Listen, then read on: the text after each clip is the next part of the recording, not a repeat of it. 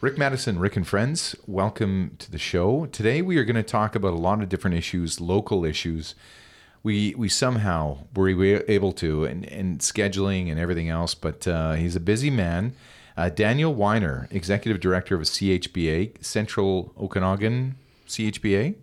Um, and it's the home builders and and uh, he has if anybody has followed him on on linkedin it's a lot of fun it's a roller coaster ride um, what i love uh, daniel and uh, please welcome to the show Thank you for having me. Pleasure to be sitting across the table from you, Rick. Absolute podcast legend. You stop, uh, but keep going. No, uh, what I would like to find out is is you you came into this role and uh, and and part of me wants to find out what led you to this because I mean, obviously you have a diversified background.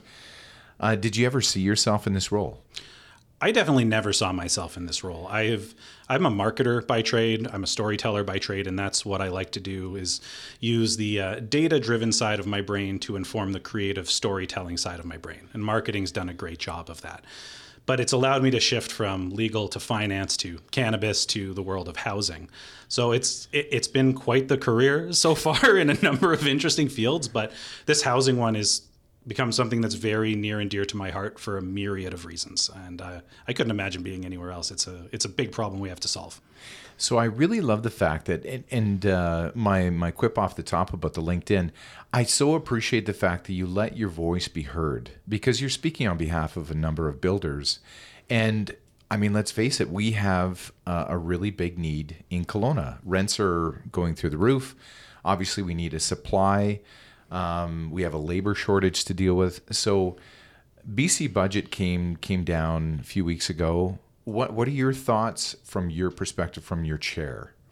from from my chair, and whether it's whether it's the BC budget, whether it's the housing accelerator fund from the federal level that it was announced last week, uh, the devil's in the details, and there aren't enough details to have a super strong opinion yet.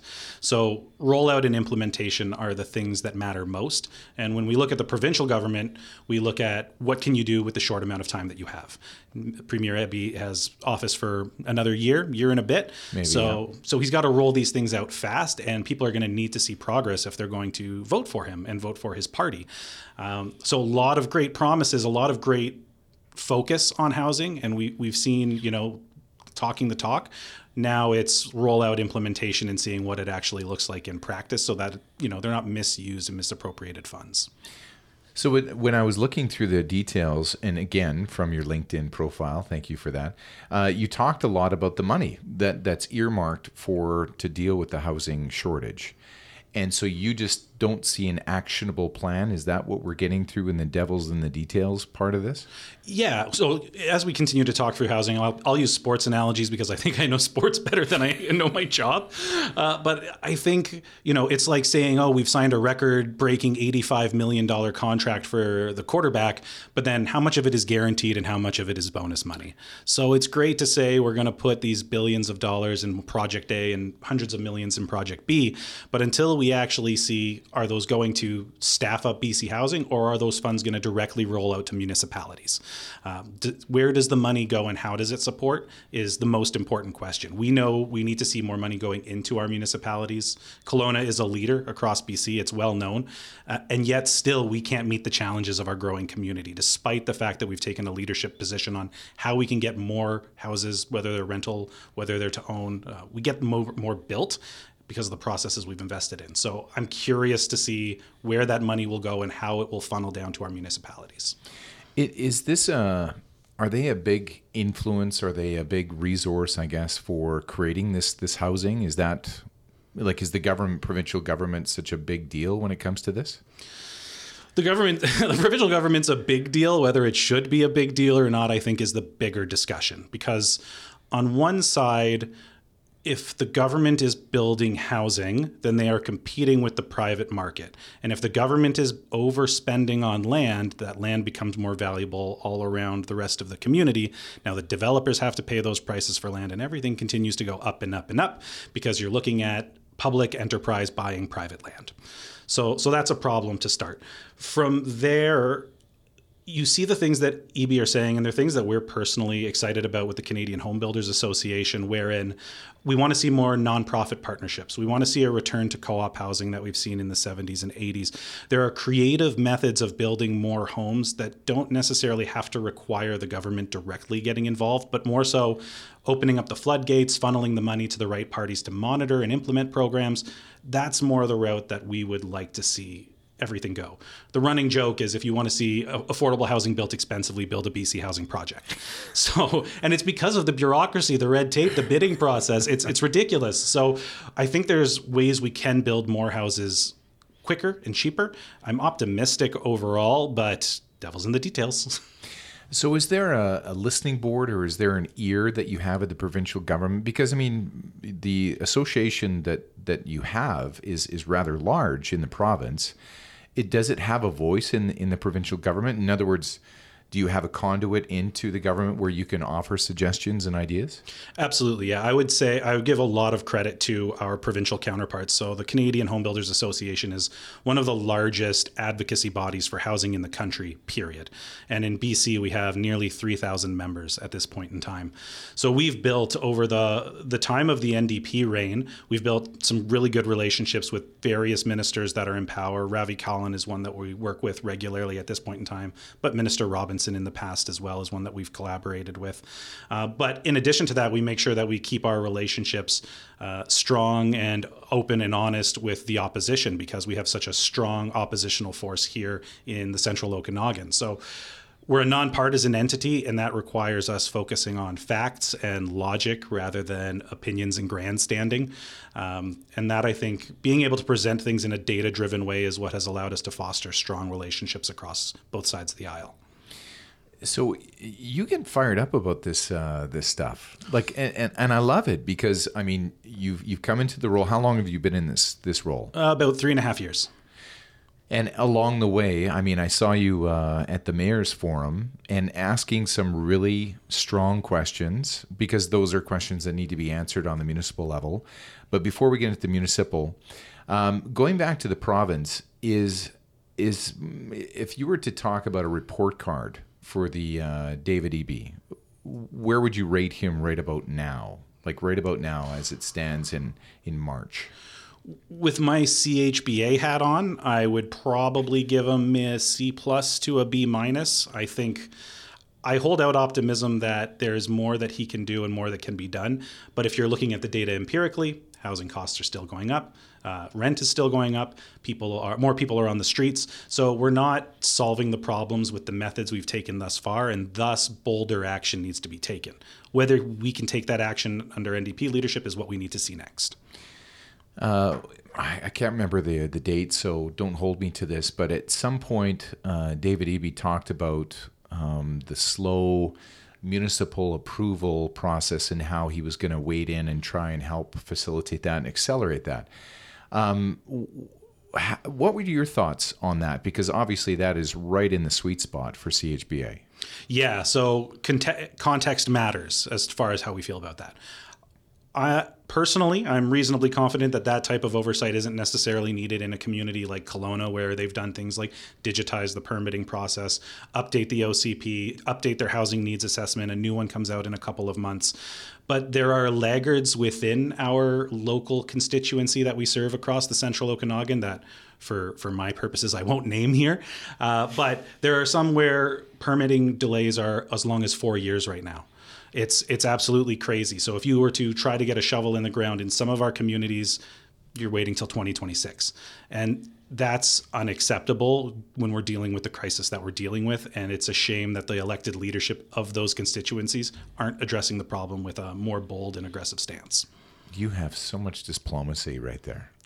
Yeah. Get me drinking; it'll be a totally different conversation. So, what uh, what communities do you serve? Not that we're going to name names, but I'm just asking what communities you you represent. For sure. So, the CHBA Central Okanagan serves from Peachland all the way up to Revelstoke. So, we're the entire Central Okanagan as well as the the northern boundary there, and sometimes we fight over Salmon Arm with one of our uh, sister nonprofits as well. Uh, but yeah, so we we cover quite a wide swath of land that has very different regional problems across the board. Um, so membership, how how many uh, people are signed up for for membership? We are just we just crossed 330 members now. Um, this is you know the toot my own horn moment. So when I came in, we were the 12th largest HBA in Canada. At this point in time, we are the sixth largest, and our goal is to become the fourth largest, which would put us behind Toronto, Vancouver, and Edmonton if we are to succeed. So, in, in keeping in the uh, the narrative of tooting your horn, why is that? Why are why are more builders signing on to uh, to be part of this? Because obviously, other than your charisma, but but what else is it? Why why else are they wanting to become part of the voice? Yeah, I, I actually so I think this isn't about tooting my own horn at all. I don't. I think a lot of it is luck. I think I'm here at the CHBA Central Okanagan is in the right place at the right time, and we are seeing. You see exponential growth when you look at census data. You see, oh, we've passed Saskatoon as far as populations are concerned, and there's a lot of builders coming into the Okanagan to get in on that. And when the when those builders continue to join because they've seen value in their home constituencies, whether they're in the Lower Mainland or in Alberta, then the suppliers start to come too. So you get more kitchen and bath companies, you get more cabinet companies, you get insurance providers. Everything is a flywheel around those builders, renovators, and designers. So I, so on one hand, I think a lot of it is right place, right time. On the other hand, we have focused on my mantra is I want our members to be more economically competitive than their non member peers. If they get value out of the membership, they should be able to pummel their fellow non member renovators and builders into the ground. That's what I want. So we focus on education that makes gets them access to grants and to funding. We focus on uh, what's coming down the pipeline on the BC Building Code. We focus on marketing best practices. We put together so many networking events. Uh, so I think that programming investment has really paid off, but a lot of it is right place, right time. Well, uh, good on you though, because I mean, a, a, larger membership base obviously gives you, like I said, a, a larger voice, larger platform, which is also necessary. Um, let's talk about the current issues that face builders and the contractors, and and you know across the board. Obviously, number one would probably be labor shortage. Absolutely. Um, let's talk a bit about that. What what kinds of things are you hoping to advocate for to help remedy that situation? The labor shortage is multifaceted because we can't everyone will tell you, oh, there's not enough people that want to work. But then you look at the unemployment rate and it is at a historic low. So people not wanting to work is not the problem. We just don't have enough workers. So we need to get more workers in. But you can't get more workers in if they can't afford to work here. So, because they can't pay their rent. So we're in this catch 22 where it's, I remember coming out of university and you need the experience to get the job but you need the job to get the experience and you've got to wait for someone to take that first step.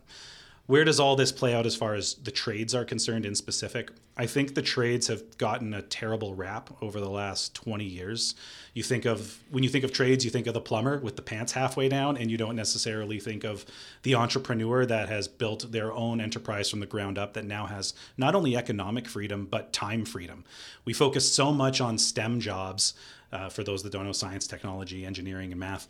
Uh, but we haven't put an increased value on the people that are going to build our homes, that are going to fix them when something goes wrong.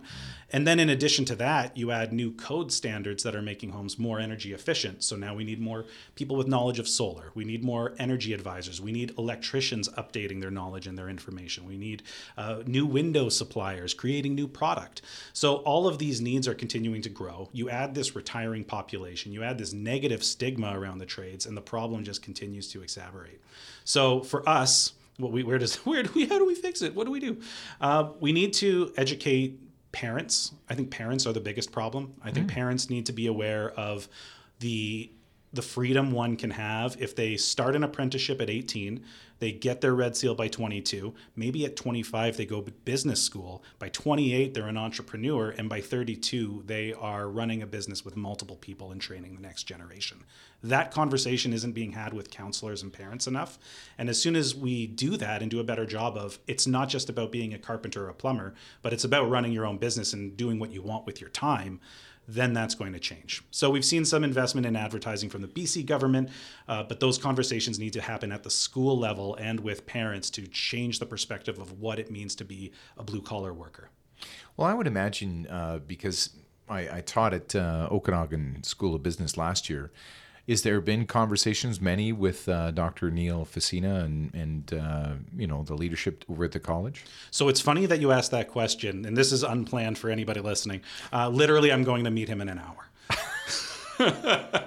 so we're yeah we're going to sit down because that the announcement about the the new tourism and culinary building mass timber is absolutely huge and we need those workers this isn't a competition of who do you love more mom or dad but we need the same thing for the trades. We need more an aggressive amount of tradespeople. We and that conversation starts with people as smart and intelligent as dr neil fassina so they have a new uh, uh, housing development at uh, the college, which will also help alleviate, because you touched on it, and, and of course people know this that I've had uh, Doug Gilchrist from the city come on and say we've hired people, they've showed up here, they've done a, a quick run around for checking out rental or buying a home. They said they just can't do it, so they decided to leave the position. And he says that's happened more often than not. We get a good qualified candidate, we can't land them because they they have nowhere to live. So I would imagine the student housing development would would help that that scenario, which is getting more people here, getting them trained up, living on site, and then obviously that helps for our trades. Yeah, for sure. I mean, every type of housing is great at this point in time. I'll take anything. So the student housing is a fantastic start and a great example project. But I think when you look at the OCP of the city um, and you talk about 15 minute cities and walkable communities and everyone's going to ride their bike, and whether we get there is not my expertise. But what I can ask is when you look at the like Kelowna General Hospital, and the parkade that's going in. Why do we build a parkade when we could build a four story condo? And then we don't need the cars because they can walk across the street to their job. I think we we can get more creative problem solving if uh, builders, people like uh, our members, but especially the association, are at the table and saying, "How can we solve this problem collectively?" And we've we've worked with everyone from from Journey Home and conversations with the Kelowna Gospel Mission, all the way up to mixed use, multi story buildings. Uh, so when we're at the table, we're able to provide some insight as to what might be possible, but it requires creative thinking and an all hands on deck mentality from every industry. It really does. And, and thinking of that, I'm just, uh, I, I love stream of consciousness uh, questions. I'm thinking about the Tolko land that, uh, you know, everyone is excited about. I've had Ryan Smith on the program, Doug Gilchrist. They're talking about this is really a, a once in a lifetime opportunity is is your association somewhat uh, is that in your purview? Is that something that you're talking about around the table as far as what could happen what what should happen what maybe could happen? It's something that we're we're involved in but in a more passive consultative way. Um, i mean housing is you know if i'm if i see a, a, a, nail every everything's a hammer that's kind of my mentality on things. At the same time where the site is you do ask about floodwaters water level rising and what that could mean from a climate change perspective. So and i'm not the educated guy on floodwater treatment. So i we're on the outskirts of the conversation, but I think that's a better conversation to be had with uh, potential landowners, potential developers, and, and keeping us focused on getting the homes built and not the uh, application of land usage. Okay, so let's talk uh, municipal because uh, I love this part of the conversation. We have, um, I would say, a, a new a new mayor, a new council, and possibly some new perspectives around the table. So has that been so far so good? I mean, they've they've had some council meetings. I'm sure you've been to a few of them. What is your sense of the current council and, and mayor? We met with now Mayor Dyas prior to the election and talked about some of the concerns that we have and the issues we wanted to raise. And when you looked at his website during the municipal election, a lot of the suggestions from the Canadian home builders were listed on his platform. Uh, that platform is now off the website. I'm not sure why that is, but that's another issue. I think when you look at the 22 priorities that the city of Kelowna just released, um, homelessness and crime are are the two interlinked issues that we need to discuss, and it is being addressed through a social lens more so than an entrepreneurial capitalistic lens which it probably needs to be right now because the problem is pretty bad as far as that is concerned. Um, so I think what we have with council are people who are willing to listen, are willing to engage. Um, they're not afraid of standing up for their own beliefs and their own perspectives, even if we disagree. But I, I would give credit to every councilor that we've engaged with that the the communication line is open. Uh, they're there are many issues that still need to be resolved if you want to get into it, um, and a lot of opportunities as well. So we we have strong relationships, but it's it's too early to tell what this is going to mean from a, a, housing perspective. I think. Okay, so let's uh, let's open up this can of worms a little bit. Um, I have a home in Lower Mission. I would love to somehow have a rental place, a carriage home or addition or something like that. And and but the fees have increased substantially since I think it was the fall when they first went up. And now it's a little bit more of a catch 22. Like, I mean, I'd love the rental income, but on the other side, when do you get return on investment for such a thing as the carriage home? Um, and obviously, this falls right into your sweet spot. Is this something that, uh, you know, do you do you lobby? Do you like how, how does that how do you work at that? Because the one policy is densification. Let's get more inventory. On the other side, we're going to increase, you know, these DCCs and and really fundamentally make it more challenging to build these homes. So where do you stand stand with that that whole discussion? For sure. So I'm going to zoom that conversation out to thirty thousand feet for a quick moment. If I get lost on a tangent, just reel me back in. Can do. So if so the cost of de- so development cost charges for those that don't know are costs paid by developers and builders to help invest in the infrastructure of the community. Because we need clean drinking water we need streets we need sidewalks we need parks. These things are important to a community. They make a community like Kelowna desirable to live in. Saying you don't like parks and sidewalks is like saying you don't like kittens. It makes no sense. So I'm a dog guy but so the, the problem lies in that there's this mentality from council and city staff that new growth needs to pay for new growth when in reality these fees are so high now to the tune of i think over $40000 per door that it was because of misuse of funds and not raising funds through the early 2000s and the late 90s is my understanding that we are now playing catch up so we've okay. had parks that were underfunded we've had programs and, and upgrades that needed to be done that weren't done because we've we passed the buck, so to speak. So now we're in we t- we have a mayor and leadership that are saying, okay, we need to play catch up, and we understand that. The other side of that problem is when you build a new park in a community, it's not just the new homeowner that should be paying for that. The old homeowner is getting the benefit of the new park. The old homeowner is getting the benefit of better water, better sidewalks, better streetlights, etc. So the ripple effect is when you charge $40,000 per door and let's say the home is 500,000 now it's 540 the builder has charged interest and carrying costs so that 40 becomes 50 and now the house is $550,000 when it could have been $500,000 if there was zero costs and again no one's saying that that's what we're advocating for so why does all of that matter? Well, because the neighbor down the street with the 1970s home sees the $550,000 home and their home was worth 300 and they go, "Well, now I can get 350." Now I can get 375. So it becomes this self-perpetuating feedback loop where all of the old homes get more expensive because the new homes are so much more expensive because of the development cost charges. So we need to find a way to balance development cost charges with property taxes. And the real problem is that no elected official is going to come out and say, we need to raise property taxes. I, I don't know if you do a fact check or anything like that, but if you look, Kelowna pays the third lowest property tax rate in BC. We and BC pays the lowest property tax rate of any province in Canada. Look at Mississauga, Burlington, Brantford, Hamilton, Calgary, Edmonton, Regina, Winnipeg. All of them have higher property tax rates than us. And you can look out the window and you can see what we get for our property taxes. It's insane if we right sized our property taxes to match what those communities are doing, we could drop those DCCs quite considerably and still pay for all of our infrastructure needs because you're spreading the cost out over 50,000 homes, not the 1,000 new homes a year that are getting created. So we can get into the nuts and bolts too of like the actual DCCs themselves, but that explainer is super important for understanding the problem that we have and why we actually need to raise property taxes more than anything else.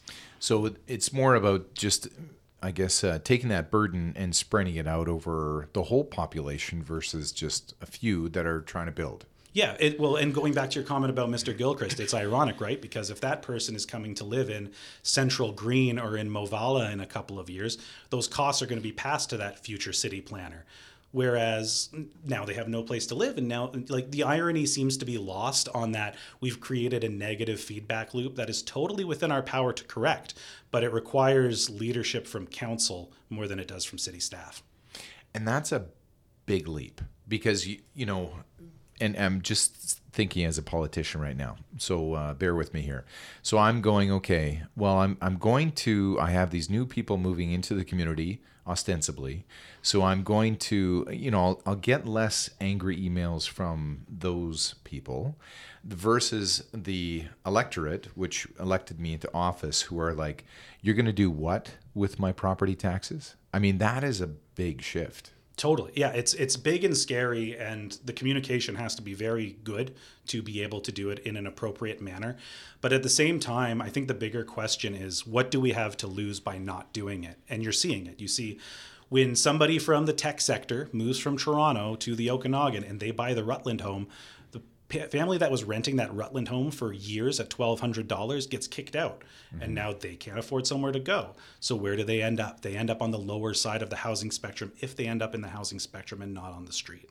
So it, as long as we continue to allow those with means, those STEM jobs that we invested in from the beginning of the conversation, to have access to the housing, and as long as our housing isn't catching up with the actual need of the community, then this problem is only going to continue to exacerbate itself and we need to raise more money. And if you raise it on the developers, then those costs are going to cause every other house in the community to go up regardless. So whether it goes up through perceived value and profit to the individual homeowner or through property taxes so that the community can actually get something out of it, that's the debate. Who, where, where should those profits and where should that benefit go to? And people will disagree with me on that. I'm a homeowner as well. I own a half duplex, uh, I, but I can't afford to own a single family home and I've lived here for eight years. That's crazy. It, it's very upsetting. So for me, the issue is personal and social. okay, this is so much fun. Um, so going forward, is that is that the horizon then? Is to to bring that forward? And how do you even bring such an audacious idea? And I'm sorry, it is audacious. Forward to city and and and make it you know somehow get on the docket so that's me on my soapbox understanding that i'm never going to get a councilor to jump on that conversation. I would love for that to happen. Maybe i'll have to run myself and say i'm going to raise taxes and see what happens. But i think what we have to do is start small. So now we go back into the dcc's conversation that you originally asked me about. What does rick do with his plot of land so, if you were to knock down your home and you wanted to create investment opportunity for yourself, let's say you wanted to build a fourplex on that lot because now you're increasing density, you're meeting the goals of the city, all of this is good. Check, check, check, check, check. So, if you were to build, your choice is do I build a fourplex or do I build a gigantic home and put a suite in the basement and turn it into an Airbnb? So if I put four townhomes on that lot, you are going to pay $160,000 in DCCs to the municipal government. $40,000 ish per home, probably a little bit more because they charge per door. If you build one mega home on that lot, you will pay $40,000. So we've created a DCC program that actually disincentivizes the density we are seeking to achieve or leaves it to those with the deepest pockets who want to pay $700,000 for a townhome as if we were in Vancouver. So it and it, it, scales. It's it's kind of frustrating in that the you know the diplomacy is now being lost. We're getting into the weeds of this conversation, but if you wanted to build a 5,000 foot winery, you are paying the same amount in development cost charges as the person who wants to build a single family home. And if you want to build a duplex, you're paying more than the person who built the winery. That seems unfair. It's it's upsetting in a lot of ways. What would be a better model and what we've seen in other communities is to charge those DCCs by the square foot because if you charge them by the square foot, you actually build for what you need and you don't necessarily get greedy.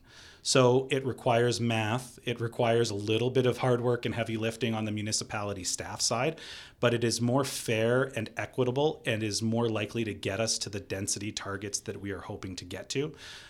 That's where we start instead of going to Dan's audacious property tax plan. Well, it is counterintuitive though when you explain it like that, where you want densification, you want more doors in a city. Yet, if you actually choose to do that, so I rip down my house, I want to build four doors, and then all of a sudden I'm paying really an atrocious amount of DCCs because I am trying to build that rental income, but I'm also trying to house like potentially four families.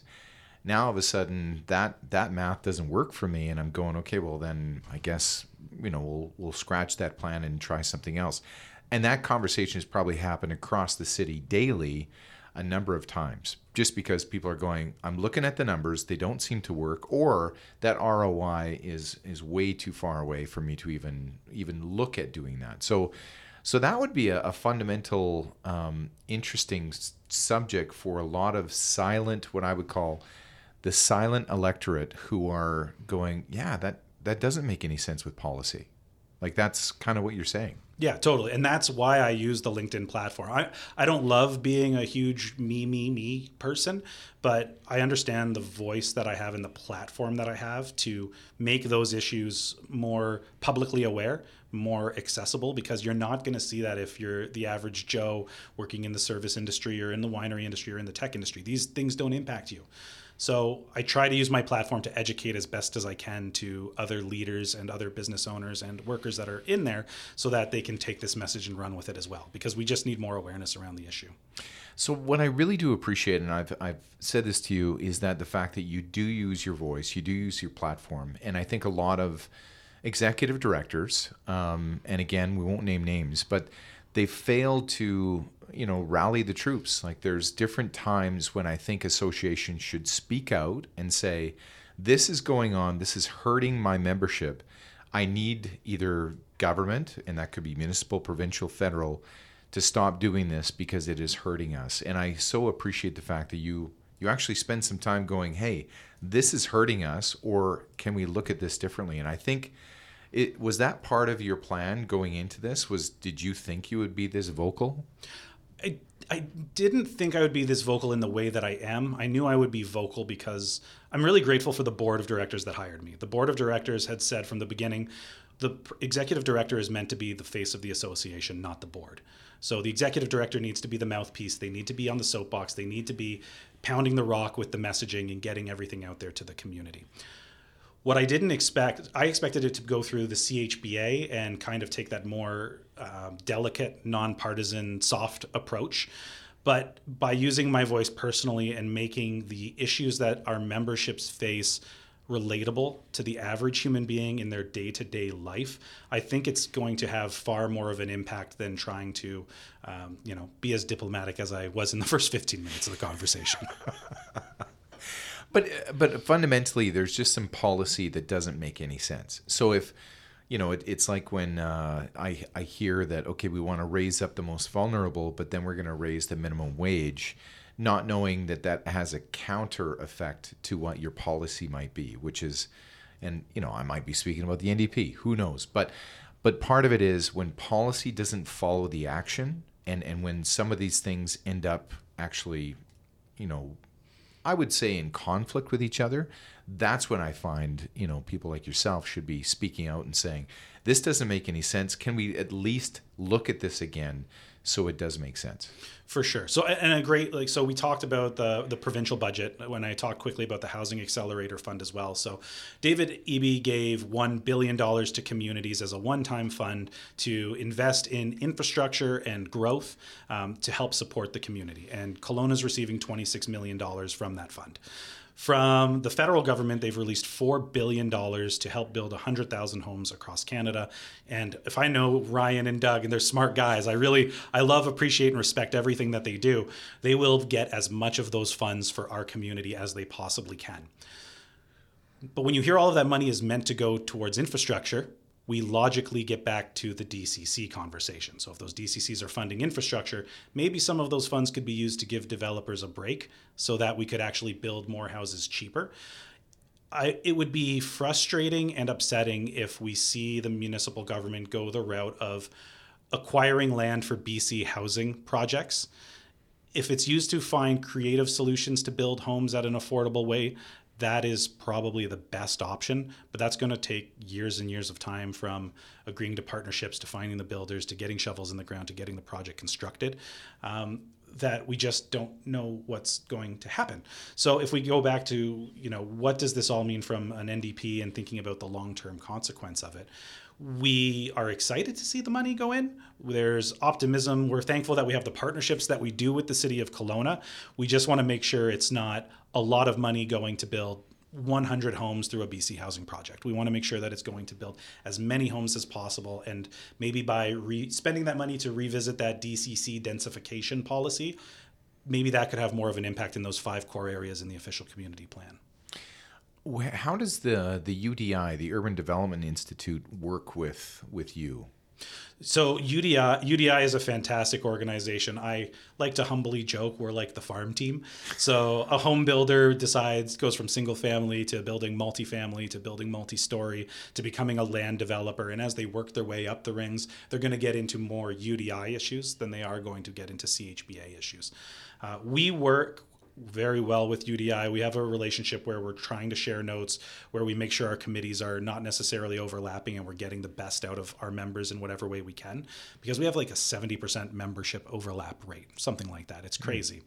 So it's we're collaborative partners. When it comes to things like getting into the weeds of cost conversations i delegate to udi they have some very smart people on their committees. Uh, and then when it's time to be the loudmouth brand at different levels of government that's where i jump in and let them go with diplomacy. That's uh, that's interesting though because I, I i think it's it's great to have that shared knowledge especially between with the 70% overlap. I mean it sounds like it would only behoove both of your organizations to kind of work very closely together. Totally. What's good for UDI is good for us for the most part. So it's if there's ever areas where we can collaborate, we do. We've published papers together in the past, published letters in the past, um, and that will that will continue to go on. Um, but what's good for their members is good for our members, and that's really what we keep in mind at the end of the day. There's enough room in the sandbox for everyone to play. There really is. Um, last few questions. Um, talking about the labor shortage, and I want to get back to that conversation. Is there um, is there any great ways to find labor? Like, because obviously you're sharing information and everything else. And, and for people listening to the program, they're going, yeah, is there any tips and tricks that, that I can employ to attract more labor into the Okanagan? Have you seen, like, is, is Indeed the best way to go? Is it like, is there any new innovative hiring that you've seen to attract talent to the Okanagan? So, Indeed is a great place as far as hiring is concerned. I think with the steps the government, the provincial government is taking to ensure that wages are publicly listed. I think that's going to be very helpful in getting the right types of workers. What people need to really be looking at is all of the government granting and funding programs for attracting overseas work. So from Lake Country and north, literally all the way to the border of the Yukon, there is a Northern Immigration Workers Program where if a Red Seal certified tradesperson is working with you for, they'll bring the worker in from whatever country for a year. They'll help subsidize part of the wage, is my understanding. And after one year of work, it's a fast track to citizenship. This is a fantastic program for anyone in Lake Country and beyond but why isn't it available in Kelowna? That's something that should probably be available province wide and something that I would be pushing for and advocating for as far as our local community is concerned. Uh, otherwise, I think you're looking at different upskill training grants to get people more specialized so that you're turning your generalists into trades. I think that's one other option. And I think really the biggest thing that we need to look at is job retraining for anybody who's sat at a desk in one of those STEM jobs for the last 10 years. Maybe they're experiencing a Silicon Valley bank layoff or something like that. Uh, but we should be looking at free retraining. If you want to become a carpenter, if you want to become a plumber, an electrician, there's over 11, or sorry, 11, 1 million openings projected over the next decade lots of money to be made. So if we could support free training for those that actually complete their apprenticeships because our completion rate is so low because they chase the money. But if you could say, we're going to give it to you as a loan, and then at the end of the program, once you complete all four years, we'll turn it into a grant because you completed. I think that'd be a fantastic step the provincial government could take in order to incentivize work. Um, but we're going to need to find more workers from beyond the borders of our region and our community and we're going to need to find ways to get houses to keep them here. So the interesting thing is, I had a chat with my neighbor uh, yesterday, last night actually, and I said, "Man, have you lost weight?" And he says, "Yeah, I, I have." And he was a, a district manager of an insurance firm, and he said, uh, "You know, they gave me a." a payout and I took it and then uh, now I'm I'm sanding and, and doing body work and and uh, working in a car restoration um, obviously not trades but but it is a sort of trade. And he says, you know, I'm moving around a lot. I'm enjoying my life more. I don't have the cortisol working through my system all the time, and I'm not stressed out. And I'm working with my hands again. And he says, I so appreciate doing that instead of sitting at a desk. So, further to your point about retraining, that's an interesting way to do that, which is because I know some some lawyers and, and accountants have said enough is enough, and they went to welding or they did some some sort of trade to get back into working with their hands again. So that's a very interesting, innovative way to look at that. I think it's one of the biggest opportunities that we have. I personally, I'm a great desk person. I love my desk and I'm never leaving my chair. So, but my wife is a tradesperson and she is really good with her hands. She's spatially intelligent. She can envision what something should look like and can bring a project from ideation all the way to completion. I think we anybody who has that skill set that is currently working at a desk and is frustrated should be given a fresh opportunity to be able to consider maybe I should try working with my hands. Maybe I am more tactically inclined and maybe I chasing the dollar instead of chasing what gets you out of bed every morning is the self-assessment that the individual needs to do. But if the government can put support systems and tools in place to ease that transition while also fueling what the next wave of our economy is going to look like, that's that's exactly where a government should be. That's its sole purpose. Uh, get ahead of the economy and make sure we're supporting our people so that they can contribute. If if they did that, the the measure would be multiples over in terms of benefit. So exciting. It's an exciting time, isn't it? It is one of the most exciting times to live in this community. It's the growth, the speed, the everything that's coming online, and we see it in our membership. You see it in the cranes in the sky. You see it in the high, the condos that are coming up. You see it in the custom homes that are built on the lake. You see it in the cool projects that are getting built in Rutland. Man, uh, it's it's never been a better time to be in the Okanagan for most people. Now we also need to figure out how we make it the best time in the Okanagan for uh, all people. Well said. Listen, this has been a hoot. We have to get you on the program again. And uh, thanks for taking the time. I know it took us uh, a while, but we got here. And uh, so appreciate you sharing your thoughts and being vocal, my friend. I, I so love the fact that you use this platform you have a channel and uh, continue to share, my friend. I, I, appreciate the words. I didn't think uh, I'm not going to let you kick me out of here. I'm just going to like put a sleeping bag under the table because you know that's how housing is now. So I appreciate you having me on, and anybody looking for me on LinkedIn, Daniel Winer, W I N E R.